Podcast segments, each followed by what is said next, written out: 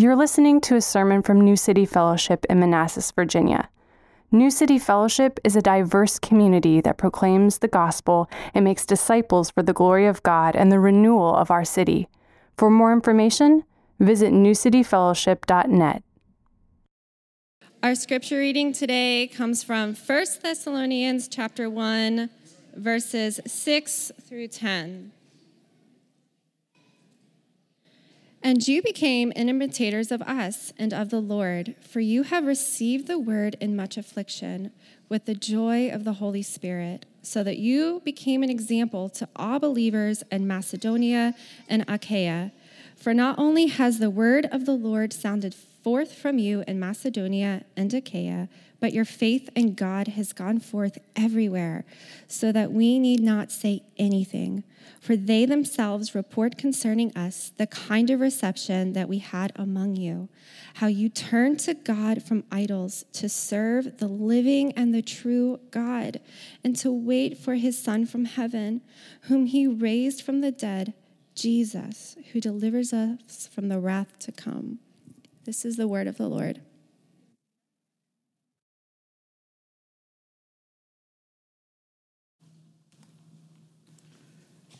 Good morning, New City. How are you guys? Uh, my name is uh, Jesus Rodriguez. Uh, call me Chewy, and uh, I am on staff here at the church, and it's a privilege for me to uh, bring the word to you again. And uh, we are in a series of, of the book of First Thessalonians, and Will began about two weeks ago. And so I'm going to continue today with uh, the last part of chapter one, which is what we just read. And uh, but before I do that, let me just uh, go ahead and pray for us as we hear the word of God. Lord Jesus, we thank you for your blessings. Thank you for everything you do for us. Um, Lord, I pray today that that your Holy Spirit will guide us, uh, will open our hearts, our eyes, our minds that your word would come inside and transform us, equip us, uh, challenge us, and also comfort us. And that ultimately your gospel and your message and your love would be made firm in, inside of us. And that we would grow and, and then from here share it with others. In the name of Christ, I pray. Amen. So there's a lot to unpack in this uh, little verses, or this four verses that we're going to be uh, talking about. And uh, just as a, as a way of introing, uh, Will talk to us a little bit about the letter to the, the church in Thessalon, Thessalon, Thessalonica. And uh, if you want to know more about how this church began, you can refer to the book of Acts in the chapter, chapter 17 describes how this church came about. And um, Paul, uh, Will mentioned that Paul is writing to this church, uh, which is in, in the area of, or the general area of Greece nowadays. And uh, this is not a challenging uh, or reprimanding le- kind of letter. This is more of an encouraging letter. This is not such a bad uh, church. This is not a church that has a lot of uh, gossip or bad things going on as maybe the, the church in Corinth. But uh, it's, it's, a, it's, a, it's a letter that seeks to encourage the, the church in, in Thessalonica. Sorry, I'm translating. I grew up with the King James in Spanish, so I try to like, Thessalonica is en español, si hablas en español, si hablas español. You know. So this is Thessalonica. The accent is completely different, so it throws me off. Uh, so I'm sorry, I'm going to be preaching in Spanglish. Um, uh, and so I, wa- I want to I wanna talk about some of the things we see in this, uh, in this church that Paul highlights uh, for us this morning.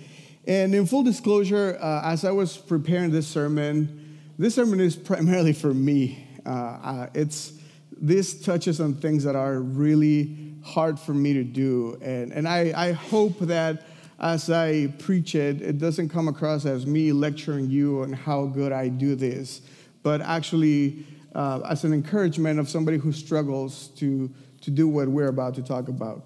So, the first thing we see in this text is that Paul is congratulating or highlighting how is it that the, the, the folks in uh, Thessalonica received the gospel. Will talked about how God chose them and the conviction that the gospel brought with them, and, and how that uh, the word of God not only came through uh, a verbal proclamation, but through the power of the Holy Spirit as well. And then Paul goes on to say that they uh, received the word of God or the gospel message uh, with joy but in the midst of pain. And, and this is where I want to zoom in a little more. Uh, he later on goes on to say that because of this, they became examples in, in, in Macedonia, which is again the, the Greece area, and Achaia. Uh, and they were so uh, known in that area that they became an example to the believers around them. And because of, of how they lived and how they acted or how they received the word, people heard about their faith and were encouraged by that. And in fact, Paul says that the word of God, the, the gospel sounded forth from them. Uh, some, some theologians say that they, they became sort of missionaries through uh, their example and also their proclamation of the gospel in their surrounding areas. But I want to zoom in on two elements that are important for us. And the main one would be this apparent dichotomy of having joy or being, rejoy, or being joyful in the midst of suffering. But before I do that, I just want to uh, also highlight that one of the things they did, and, and, a current, recurrent topic of the book of Thessalonians, is going to be the second coming of Christ. And we'll talk about this more as we go on to, in, in, into this letter. But there is a reference to it in this, in, this, uh, in this text in chapter 10. And this is something that the Thessalonians did very well. They, they awaited Jesus' return. And that's something that also became known, and they were an example because of that. But the way they received the word of God, the way they turned from their idols to God, the way they uh, uh waited for the second coming of Christ, so they were awaiting for Jesus, points to an ultimate joy that it's hard for us to find. And that's where I want to zoom in today. I want to zoom in in this dichotomy that Paul talks about that these people, and not only these people, we'll see that it was a, a common denominator with the church in, in, in the old days or in the early days, we're able to have joy in the midst of suffering. And at first glance, this seems to make no sense. In fact, if we read verse 6 in the NIV, uh, they actually, the, the NIV actually says, You welcome the message in the midst of severe suffering with the joy given by the Holy Spirit. And our world doesn't really have a grid to understand this. Well, in a way it does, but the way our world thinks about this is mostly in terms of some sort of wicked way, and it's called masochism. I don't know if you're familiar with that, but it's the idea of enjoying pain or receiving pleasure from pain. And this is not at all what the Bible is talking about. The Bible is not uh, suggesting that we should enjoy our moments of difficulty.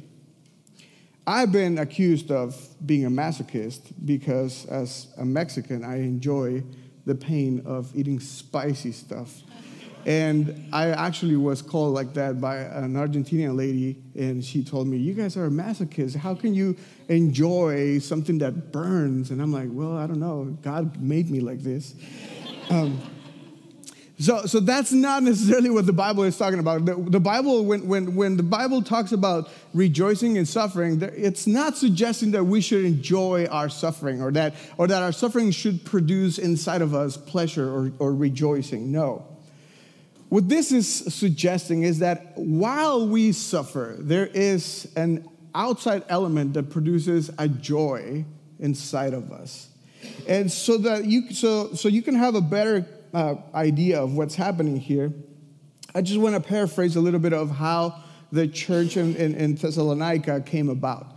If you read chapter after Acts 16, you will see Paul coming out of Philippi, another church that was planted by Paul, and they delivered, they preached the gospel, and they delivered uh, a girl that had a spirit, and, but that some the owners of the girl were prof- profiting from that, and they delivered this girl. That creates problems for for Paul and Silas, and then they are mistreated, so they flee from that place, and they uh, uh, go to uh, Thessalonica and they're, they're preaching the gospel as well again and some people believe but the jews didn't like that they some people were believing in that so they they create a mob and they uh, the whole city becomes uh, uh, unrest or goes to unrest uh, and they're trying to gather them. They go and grab a, a, guy named Jason that apparently became a believer. They take him out to the authorities. They bribe him. They take money from him. And, and so they had to leave again, Paul and Silas, they had to leave. The, the brothers from uh, uh, Thessalonica grab them and say, You need to go. So, in the middle of the night, send them out to another city. And that's how the church in Thessalonica came about. So, I'm a church planter, and I don't think that's the way we are taught to plant churches. But this is how this church came about in the midst of pain. And if you remember back in the book of Acts, that was a recurrent theme.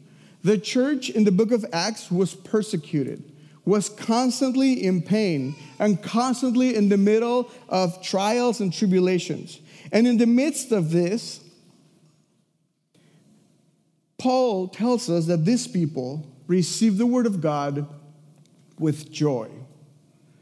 And I, I really like that uh, uh, Will talked about this uh, a few weeks ago during the Easter time. And he said, back in the day, there was really no incentive for us to, became, to become Christians. And that was the truth. Back in the day, becoming a Christian was a life sentence, a death sentence. If you became a Christian, you were, you were signing up to be persecuted, to be isolated. And I want to suggest that that has really not changed that much today. The thing is that today, our society and even Christian culture has taught us or has twisted Christianity to now make it into something that, in fact, avoids suffering. And there's topics like you can, if you become a Christian, you can live your best life now. You can have whatever you want. God is a means to a, a better life. And we have come to believe that truly Christianity is a way to a better life, meaning no suffering. But the reality of the gospel and the reality of the Bible is that being a Christian is living in the dichotomy of suffering and joy together. As Christians, we are to live with suffering our entire life. And I'm not only talking about the suffering of the world, I'm not only talking, to, talking about the suffering of the sinful and fallen world we live in. I'm talking about that we have entrusted, have been entrusted with the task of suffering by God. And this is something that we are not taught often. But Philippians chapter 1 makes it plain to all of us. And it actually says, For, it, for it has been granted to you, meaning the church, that for the sake of Christ, you should not only believe. So it has been granted to us that we can believe in Christ. But you should not only believe, uh, uh let me say it again, but if it has been granted to you that for the sake of Christ, you should not only believe in him, but also suffer for his sake. Think about this for a moment. We have been granted believing in God, and along with that comes suffering for God as well. And I know this is not often the Christian message, but it's true. In fact, it doesn't stop there. Throughout the New Testament, we are called to identify with the, with the sufferings of Jesus. We are to uh, also participate in the sufferings of Jesus. But we don't like talking about suffering. We don't like suffering. I don't like suffering. I'm, I'm again probably the worst person to preach to you about this. I don't like suffering. Everything inside of me would like to go back to the prosperity gospel and believe that if I name it and I claim it, I can avoid it. But that doesn't work like that.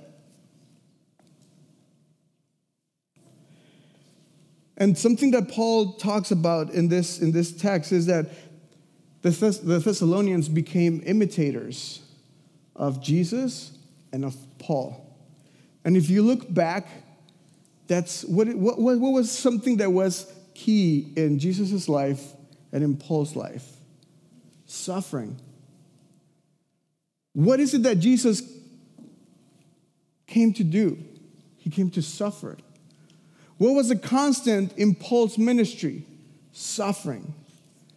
And somehow we want to think that that is not going to be the constant for us as well. We are called to suffer as Christians.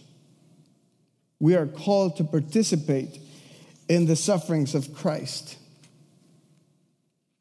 2 Corinthians 1, verse 5 says, For as we share abundantly in Christ's sufferings, so through Christ we share abundantly in comfort too. Philippians 3, uh, verse 10 says, That I may know him and the power of his resurrection and may share his sufferings, becoming like him in his death. But we're not only called to suffer, We've, we haven't only been granted to suffer. There's something that comes with this suffering that makes no sense whatsoever for the world, and it's rejoicing. These people were, uh, the, the church in Thessalonica started in the midst of an uproar and a mob trying to go after them, and they rejoiced. And this is what we are called to do as well. We live in a tension of being called to suffer and to imitate Christ and to uh, participate in the sufferings of Christ, but at the same time, rejoicing and feeling a joy that doesn't make sense. First Peter verse 4, uh, chapter 4 verse 13 says, "But rejoice in so far as you share Christ's sufferings, that you may also rejoice and be glad when his glory is revealed." Colossians chapter 1 verse 24 says, "Now I rejoice in my sufferings for your sake." James 1 verse 2 says, "Count it all joy, my brothers, when you meet trials of various kinds." Romans 5 3 says, "More than that, we rejoice in our sufferings." And again, it's not because we feel pleasure out of the suffering, but there's an element here that makes no sense other than uh, unless we attribute it to what Paul says in, in the text we saw today the power of the Holy Spirit. The Holy Spirit. He says they receive the gospel, the message, in the midst of suffering with joy that comes from the Holy Spirit. And I want to tell you today, I want to zoom in on this. I want to tell you today, this is important for us. And this is important for the people around us. We are called to suffer through Christ. Being a Christian means that nobody's gonna get you. We believe something that people think it's ridiculous. And the Bible says it. The Bible says that the gospel is foolishness for everyone around you. Whatever you think, what, what the faith that you pr- profess, it makes no sense to the people around you. It's foolishness. Get used to it. People are gonna make fun of you. People are gonna say, You believe what? That's part of being a Christian. You're gonna have principles and you're gonna have desires and you're gonna have wants that people, other people don't have. You're gonna live in a way that other people do not live. And that is gonna isolate you, that is gonna make you look weird, and that is ultimately cost you, gonna cost you pain. But it doesn't stop there. There is a joy that comes with it as well, but it's a supernatural joy. And let me clarify this, and I wanna, I wanna make sure we understand this. This joy, that w- when we think of joy, we typically think of happiness. We typically think of like when our team wins. I'm Mexican, I love soccer, and every time la selección mexicana or the Mexican uh, team wins, I'm just like amazed. It's just the most amazing thing. My wife knows that when the World Cup comes, I'm like, baby, I'm not gonna be with you for about a month. My mind is gonna be in a different place. I wanna watch the games. If Mexico qualifies to the next round, it's even better. But then at the same time, that happiness, it becomes anger so quickly. Anybody with me? right? So when we talk about this joy that comes with suffering, it's not this happiness that depends on circumstances. It's not this, we're not talking about this joy that's fleeting, that goes up and down, that depends on circumstances or objects or, or situations or people. No, that, that's not what the Bible is talking about. This joy that we're talking about is not happiness. In fact, curiously enough, the word uh, joy in, in, in, Greek it has the same root as grace. Grace is uh, charis, uh, and, and joy is kara. And something that I've been learning about, and, and we can talk about this later if you want, and you can ask me about it, is that uh, our society, the Western world, has individualized a lot of the things or the way we see uh, uh, some of the message of the gospel or some of the language in the Bible. But grace and joy are not concepts that are just for you to understand or to live that have only uh, something to do with you or your circumstances. No, grace is not just the, something that happened 2,000 years ago. No, grace is, has a, a relational connotation, a relational component to it that makes it something that's ongoing between you and God. Grace is not the way God treated us 2,000 years ago. No, grace has to do with how God treats you every day. And the same thing, it's about joy. Joy doesn't have to do with things that go and disappear. No, joy has a relational element. In fact, the joy that is talked about here is a joy that has to do with a person that is close to you in relationship at all times and that will never leave you. The joy that the Bible talks about, the, the only reason why Paul and James and Peter can rejoice in the midst of circumstances and, in fact, commands us to rejoice in circumstances is because of a person that's with us through the circumstances. It's not based on the situation, it's not based on what you're going through or what you have. In fact, Philippians chapter 4, Paul talks about that. He says, uh, one of those verses that everybody has misquoted, right? I can do all things through Christ. And, and, and what Paul is talking about there is that I know how to live with or without because I'm with him. Because he is my joy. In fact, Philippians 4 is very blatant to us, and he says, Rejoice in what? In the Lord, always. And the only reason why he can say that is not because of what God gives you. It's not because of what God will allow you to, to do or, or how he will uh, uh, just allow your circumstances to develop. No. The only reason why Paul can say, rejoice in the Lord always, is not because of you, it's because of the Lord. It's because he's saying, rejoice in him. He is never gonna leave you. He is never gonna let you go. The whole world can fall apart, but guess what? You can rejoice in Him because that joy has to do with you and Him. It's that relationship between you and Him. And in fact, if you read the, whole chapter of Philippians, you will see that Paul says, Rejoice in the Lord always. Again, I say rejoice. And then he says, Do not be anxious about anything, but do what? Go to Him Talk to him, get close to him.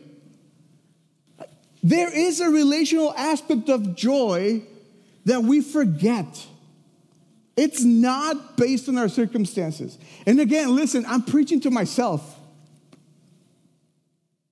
I am someone who struggles because as soon as I see that my kids might not have something, I start to like, and then the bills and, and, and, and something happened and I was like, oh my gosh. And the budget and this and the car, it needs to be like, I, I had to change the timing belt of my car and that's one of the biggest expenses if you know what a car or about cars. And I'm like, oh my gosh, where am I gonna get? Like, I, I immediately resource to my circumstances. And I forget that the joy that God has provided for me relies on the fact that He is with me. And that is the reason why these people, the Thessalonians, were able to rejoice in the midst of such a difficult time. Because God was with them.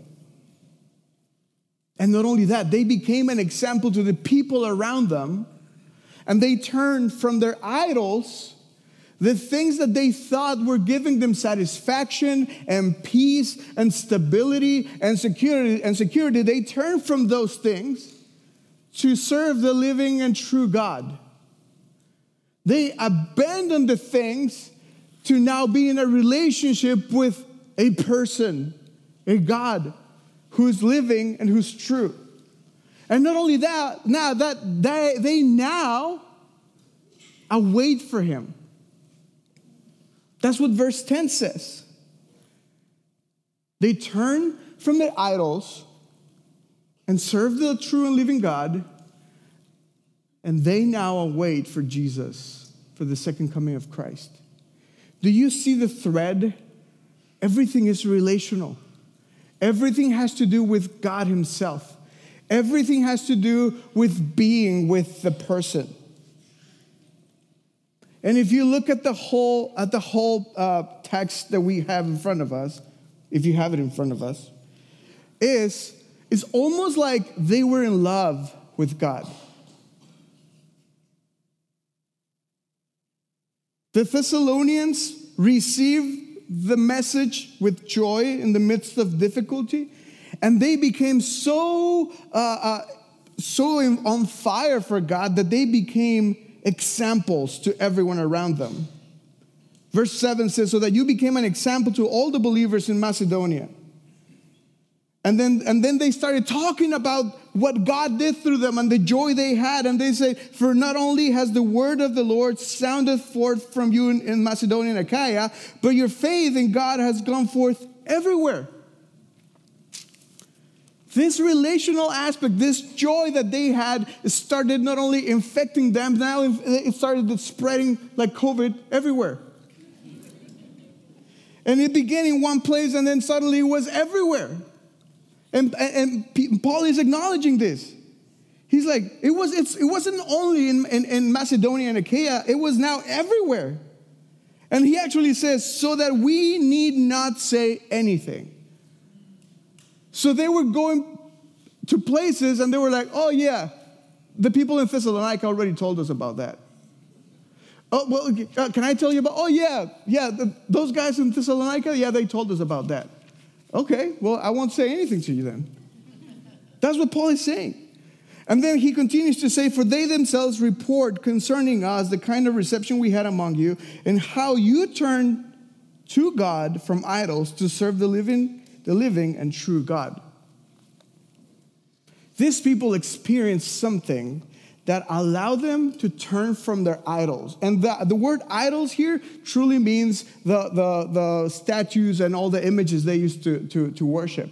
And back in the day, and, and, I'm familiar with this too because in my country, this is something that uh, my ancestors did too. It's like you had an idol, idol for everything, right? So if you wanted to have a baby, you would go to the idol that was the fertility one. And in Mexico, we have saints for everything. So there's a saint for like, if you want to get pregnant. So you would serve that. Or if you wanted uh, to start a business, there, there is a saint for, for, the, for the business. Or there's like saints for everything. And these people used to have the exact same thing.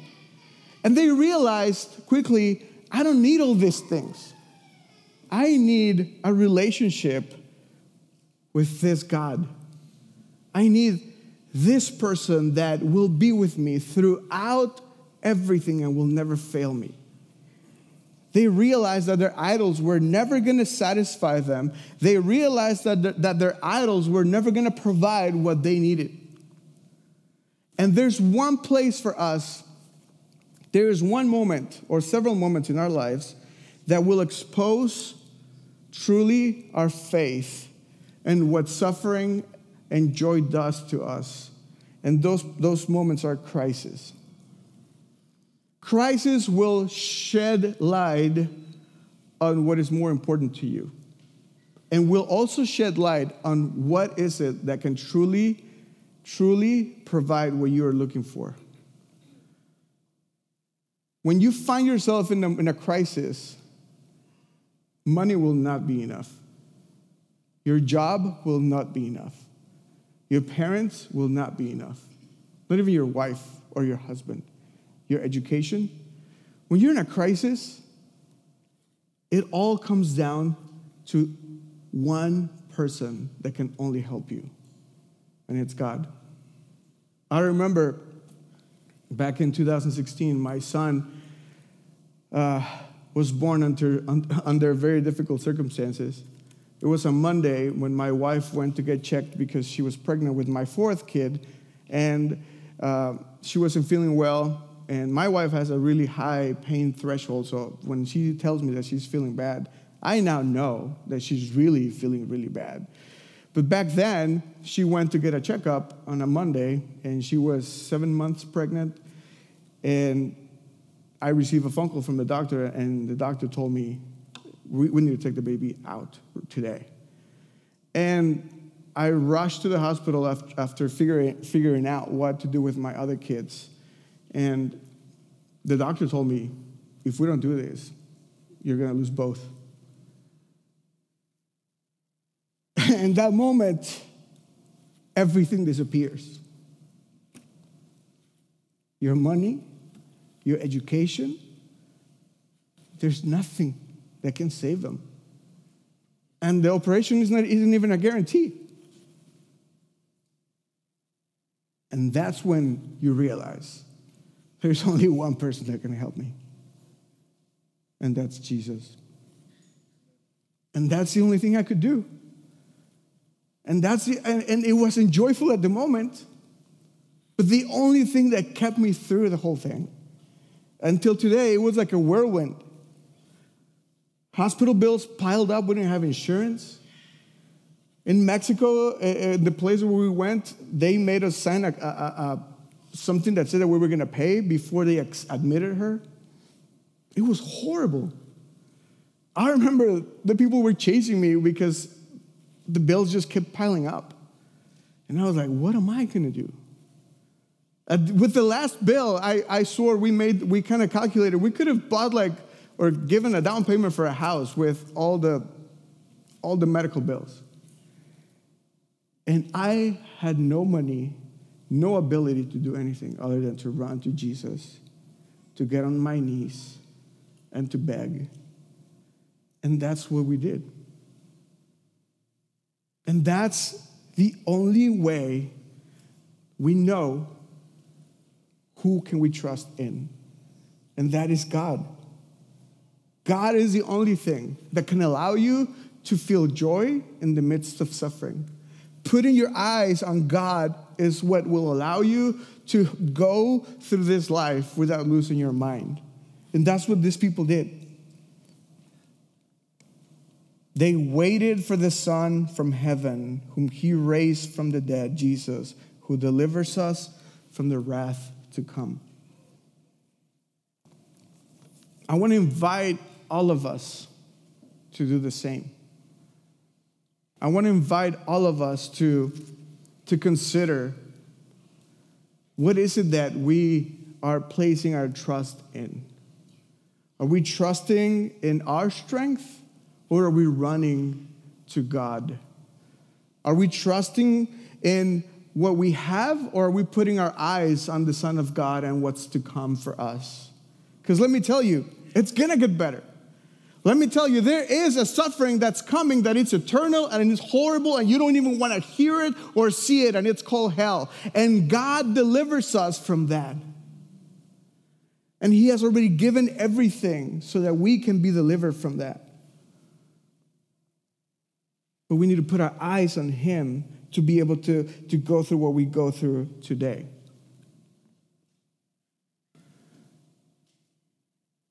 And I want to close with this. This joy is not something we can manufacture. It's not even something that you can just attain by praying enough or fasting enough. No, it's through the Holy Spirit. And the Holy Spirit only comes to you through the gospel, through the grace of God. The Holy Spirit is something that's only available to the Christian. It is a gift for all of us. So I want to tell you if you're a Christian, if you have received Christ, if you, if you have said and you walk as Jesus is your Lord and your Savior, this is available to you. You can tap into the joy that comes from the Holy Spirit right now, today. You can go to the Holy Spirit and you can do what Paul says in Philippians, and, and, and instead of being anxious, talk to Him. And the peace of God will be with you. You can understand when Paul says they were, they were, they, they were rejoicing in the midst of suffering. That is available to you through the Holy Spirit. And if you're not a believer, I want to tell you straight up it doesn't matter how much success you have, you cannot cope with the sufferings of this world. It's happening right in our backyard. Two of the most influential, well known people are fighting on a nasty divorce case that everybody's watching. And it does not matter how much money you have, it is horrible. There's only one hope, there's only one joy, there's only one way to cope with the sufferings of the world, and it's through the gospel of Jesus Christ. And I want to tell you that you don't have to get your act together if you're not a Christian. You don't have to fix your life before you come to Jesus. He loves you so much that He came down and He knew you were not going to be able to make it on your own. He came down. He lived the life that we were supposed to live. He paid for our sins. He was, he was beaten. He was destroyed for our sake. He was nailed to a cross. He bled in our place and He paid for our sins without even us asking for it. He died for you too. And he wants you to have eternal life. He wants you to be deliver, delivered from the wrath that is to come, to come. And this is all free. This is all by grace. This is, all, this is all because he loves you, because he wants to be in a relationship with you. And if you're not a believer, I would like to extend this invitation and tell you come to Jesus and experience a life that is supernatural, meaning it's not from this world. And yes, Christians are weird. But being Christian is not being better than others. Being a Christian is understanding that we are so weak and so frail and so not perfect that we desperately need a Savior. So if you identify with that, and if you're at the end of it, and you know and you accept that you are not enough, there is someone who's enough. If you understand you're not strong enough, there is one God that is strong enough and who loves you, and it's Jesus Christ. And if you repent and you come to Him, He will embrace you. He will make you part of His family. He will bless you. He will carry you to heaven, and you will spend eternity with Him. And this is free.